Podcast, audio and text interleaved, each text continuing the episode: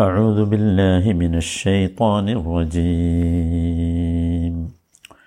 ولئن أتيت الذين أوتوا الكتاب بكل آية ما تبعوا قبلتك وما أنت بتابع قبلتهم وما بعضهم بتابع قبلة بعض ولئن اتبعت أهواءهم من بعد ما جاءك من العلم إنك إذا لمن الظالمين നൂറ്റി നാൽപ്പത്തി അഞ്ചാമത്തെ വചനം ولئن أتيت الذين أوتوا الكتاب വേദം നൽകപ്പെട്ടവരുടെ അടുക്കൽ. നീ ചെന്നാലും ബിക്കുല്ലി ആയത്തിൻ എല്ലാ ദൃഷ്ടാന്തങ്ങളും തെളിവുകളുമായി. മാ ചബിഉ കിബിലത്തക്ക് അവർ നിന്റെ കിബിലയെ പിന്തുടരുന്നതല്ല. വമ അൻത ബിതാബിഅൻ കിബിലത്തഹും അവരുടെ കിബിലയെ നീയും പിന്തുടരുന്നതല്ല വമാ ബഅദുഹും ബിതാബിഇൻ കിബിലത ബഅദ് അവരിൽ തന്നെ ചിലർ ചിലരുടെ കിബിലയെ പിൻപറ്റാൻ തയ്യാറുള്ളവരല്ലല്ലോ ولئن اتبعت أهواءهم ولئن اتبعت أهواءهم ഇനി നീ അവരുടെ മോഹങ്ങൾക്ക് വഴങ്ങുകയാണെങ്കിൽ മിംബഅദിമാജ അഖമിനൽ ഇൽം നിനക്ക് ശരിയായ ഇൽമ് അഥവാ അറിവ് വന്നു കിട്ടിയ ശേഷം.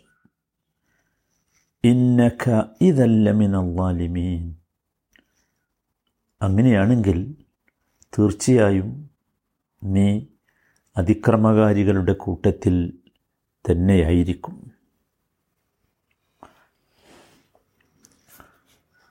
ഈ വചനം കഴിഞ്ഞ വചനങ്ങളിൽ ഉദ്ധരിച്ച സംഭവങ്ങളുടെ തുടർച്ച തന്നെയാണ്. കിബിലയുമായി ബന്ധപ്പെട്ട കാര്യമാണ് സംസാരിച്ചു വന്നത്.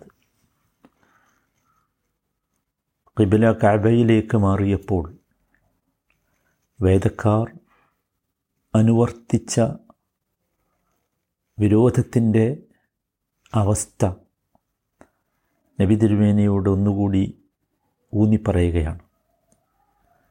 അതോടൊപ്പം അവരുടെ ഈ നിലപാടിൽ നബിയെ ആശ്വസിപ്പിക്കുകയാണ് ദുഃഖിക്കേണ്ടതില്ല ഈ വിഷയത്തിൽ.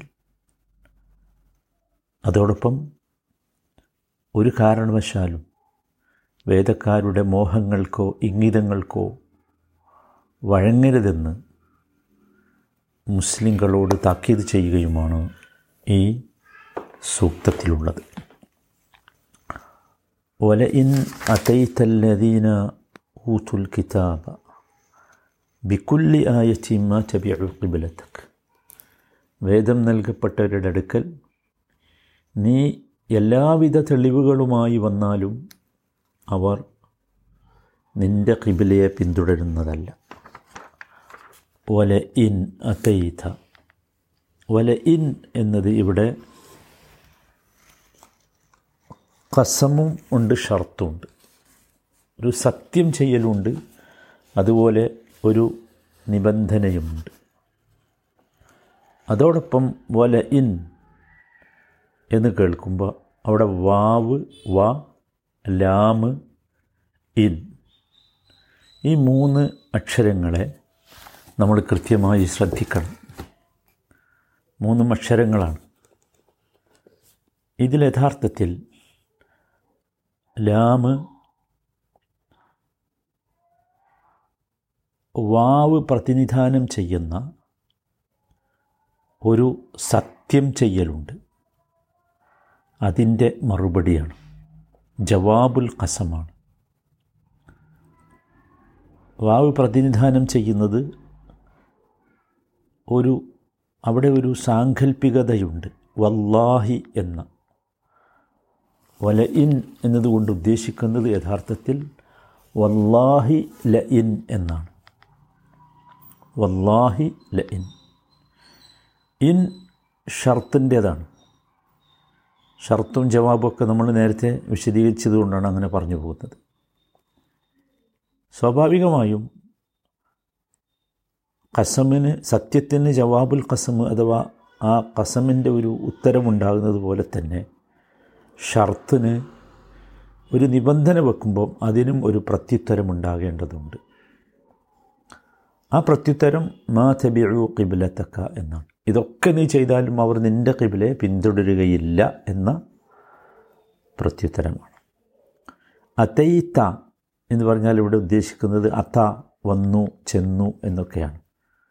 അപ്പോൾ വല ഇൻ അതയിത്ത നീ നിശ്ചയമായും സത്യമാണേ നീ ചെന്നാൽ പോലും. മനസ്സിലായില്ല? എവിടെ? അല്ലദീന ഊത്തുൽ കിതാബ്. ഊത്തുൽ കിതാബ് എന്ന് പറഞ്ഞാൽ വേദക്കാർ വേദം നൽകപ്പെട്ടവർ എന്നതുകൊണ്ട് ഇവിടെയുള്ള വിവക്ഷ ജൂത ക്രൈസ്തവ വിഭാഗമാണ്. അവരുടെ അടുത്ത് നീ ചെന്നാൽ പോലും. ബിക്കുല്ലി ആയത്തിൻ. എല്ലാ ആയത്തുകളുമായി അൽബ ഉഹുനാലിൽ മുസാബഹയാണ് മുസാഹബയാണ് മുസ്തഹിബൻ കുല്ല ആയ എന്നർത്ഥം എല്ലാ ആയത്തുകളുമായി ആയത്തുകളും കൊണ്ട് ആയത്തുകളെയും കൊണ്ട്. ബി ആ ബാ മുസാഹബത്തിന്റെ ബാ. ബി കുല്ലി ആയത്തിൻ. എല്ലാ ആയത്തുകളുമായി എല്ലാ തെളിവുകളുമായി നീ പറയുന്നതാണ് ശരി സത്യം എന്ന് വ്യക്തമാകാനുള്ള എല്ലാ ആയത്തുകളുമായി നീ വന്നാലും മാ അവർ നിനക്ക് നിശ്ചയിച്ചെന്ന കിബിലയായ കാബയെ അവർ പിന്തുടരുന്നതല്ല. ഇതാണ് ഇതിലെ ഒന്നാമത്തെ ഭാഗം. ഇത് നമുക്കറിയാം കിബിലെ പിൻപറ്റുക എന്നത് ഒരു മതത്തിൽ ഒരു ഈമാനിന്റെ പ്രകടന രൂപമാണ്. അല്ലേ? നമ്മളെല്ലാവരും ഒരേ കിബിലയിലേക്ക് തിരിയുന്നു എന്നത് അത് ഈമാന്റെ ഒരു പ്രകടന രൂപമാണ്. ഇവിടെ പറയുന്നത് അവർ ഒരിക്കലും നിന്റെ കിബിലയെ പിന്തുടരുന്നതല്ല. എന്താണ് കാരണം? വളരെ കൃത്യമാണ് കാരണം. അവർ നബിയെ പിന്തുടരാൻ ഉദ്ദേശിച്ചിട്ടില്ല.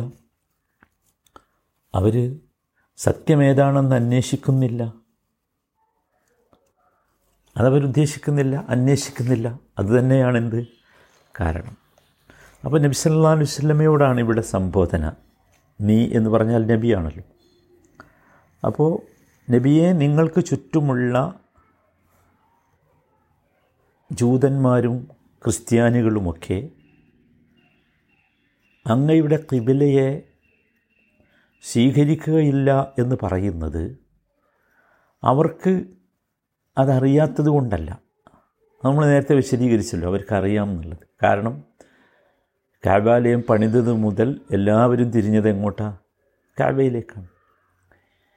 അപ്പോൾ അതുകൊണ്ട് തന്നെ അക്കാര്യത്തിൽ അവർക്ക് സംശയവുമില്ല. മാത്രമല്ല നബി സല്ലാ അലൈഹി സ്വല്ലമ താങ്കൾ കൊണ്ടുവന്നതാണ് സത്യം എന്ന ബോധ്യവും അവർക്കുണ്ട്. ഇനി അവരെ ബോധ്യപ്പെടുത്താൻ എന്ത് ദൃഷ്ടാന്തങ്ങളുമായി താങ്കൾ വന്നാലും ശരി.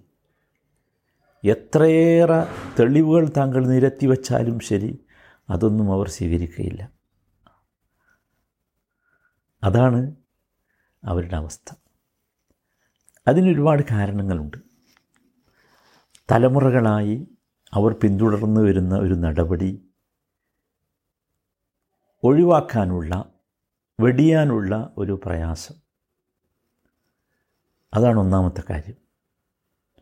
മറ്റൊന്ന് അവരുടെ മേധാവിത്വം ഇപ്പോൾ അവർക്കൊരു മേധാവിത്വമുണ്ട്. ആ മേധ മേധാവിത്വം നഷ്ടപ്പെട്ടു പോകുമോ എന്ന ആശങ്ക. മൂന്നാമതായി അറബികളോടുള്ള അസൂയ. നാലാമതായി അവസാനത്തെ നബിയായി വന്ന മുഹമ്മദ് തങ്ങളുടെ വംശത്തിൽപ്പെട്ടവനല്ലാത്തതുകൊണ്ട് അംഗീകരിക്കുന്നതിനുള്ള ഒരു വൈമനസ്യം. ഇതൊക്കെയാണ് യഥാർത്ഥത്തിൽ ഇവരെ എന്ത് തരം തെളിവുകളുമായി നബി തിരുമേനി വന്നാലും സ്വീകരിക്കുകയില്ല എന്നതിലേക്കെത്താനുള്ള കാരണം. നമ്മളൊരു വലിയ പാഠം ഇവിടെ മനസ്സിലാക്കേണ്ടതുണ്ട്. അള്ളാഹുവിന്റെ ദീൻ അത് ഏതെങ്കിലും ഗ്രൂപ്പിന്റെയോ ഏതെങ്കിലും പ്രത്യേക സമൂഹത്തിന്റെയോ കക്ഷിത്വത്തിന്റെയോ ഒക്കെ ചിഹ്നങ്ങളായി അടയാളങ്ങളായി മാറിയാൽ ഉണ്ടാകാവുന്ന ഏറ്റവും വലിയ ദുരന്തമാണ് ഈ പറയുന്നത്. ജൂതക്രൈസ്തവ വിഭാഗങ്ങൾക്ക് സംഭവിച്ചത് ആ ദുരന്തമാണ്. മറിച്ച് എന്തു വേണം? അള്ളാഹു പഠിപ്പിച്ച ദീനിലേക്ക് ഗ്രൂപ്പുകളും സമൂഹങ്ങളും കക്ഷികളുമൊക്കെ തിരിച്ചു വരണം. അള്ളാഹുവിന്റെ ദീനിന് വിധേയമായിട്ടായിരിക്കണം അതൊക്കെ. അല്ലാതെ അവരുടെ ഇംഗിതങ്ങൾക്ക് അള്ളാഹുവിന്റെ ദീനിനെ കീറി മുറിക്കുകയല്ല വേണ്ടത്. അങ്ങനെ അള്ളാഹുവിന്റെ ദീനിനെ പിന്തുടരുന്ന അവസ്ഥയാണ് ഇഖ്ലാസ് എന്ന് പറയുന്നത്. മുഖ്ലിസീൻ ലഹുദ്ദീൻ എന്ന് പറഞ്ഞത് അതാണ്. അതാണ് യഥാർത്ഥത്തിലുള്ള ഇഖ്ലാസ്. അഥവാ ദീൻ എന്ന് പറയുന്നത് മുഖ്ലിസീന ലഹുദ്ദീൻ എന്നാണല്ലോ.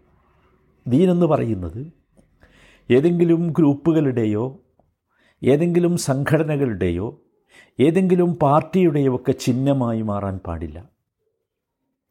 അങ്ങനെ മാറിയാൽ ആ പാർട്ടിക്കും ചിഹ്നത്തിനും ആ പാർട്ടിക്കും ആ സമൂഹത്തിനും ആ സംഘടനക്കും ഒന്നും ഒരിക്കലും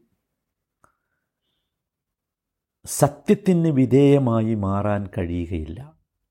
അവരുടെ താൽപ താൽപ്പര്യത്തിനനുസരിച്ച് ഇതൊക്കെ വ്യാഖ്യാനിക്കപ്പെടുന്ന ഒരവസ്ഥ വരും. നമുക്കറിയാം ഇന്ന് നാം അനുഭവിക്കുന്നതും ഏകദേശം ഇത് തന്നെയാണ്. ജൂതക്രൈസ്തവ വിഭാഗം അനുഭവിച്ച ഈ ഒരു അവസ്ഥ തന്നെയാണ്. ഒരുപാട് ഉദാഹരണങ്ങളുണ്ട് നമ്മുടെ മുമ്പിൽ. നോക്കൂ. അള്ളാഹു അല്ലാത്തവരോട് വിളിച്ച് പ്രാർത്ഥിക്കുന്നത് ദ്വാ ചെയ്യുന്നത് എല്ലാവർക്കും അറിയാം. അത് തൗഹീദിന് വിരുദ്ധമാണെന്ന് അല്ലേ? അവരുടെ കബറിടങ്ങളിൽ പോയി അവരോട് പ്രാർത്ഥിക്കുന്നത് തൗഹീദിന് വിരുദ്ധമാണ്. ഇതെല്ലാവർക്കും അറിയാം. ഖുർആാനും ഹദീസുമൊക്കെ ഒരു മുൻവിധിയില്ലാതെ ഗ്രഹിക്കാൻ ശ്രമിക്കുന്ന ആർക്കും ഇത് ബോധ്യമാകും. പക്ഷേ നിങ്ങൾ ആലോചിച്ച് നോക്കൂ എത്ര കാലമായി മുസ്ലിം സമൂഹത്തിൽ വിശേഷിച്ചും കേരളീയ മുസ്ലിം സമൂഹത്തിൽ ഈ കാര്യത്തിൽ തർക്കം നടക്കുന്നു.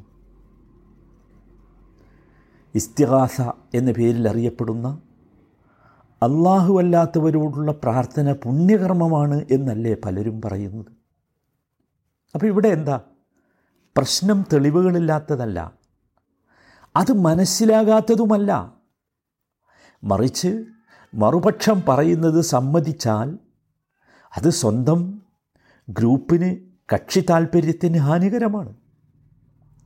അത് സമ്മതിച്ചാൽ തങ്ങളും തങ്ങളുടെ പൂർവീകരും ഇതുവരെ പറഞ്ഞിരുന്നത് അബദ്ധമാണെന്ന് വരും.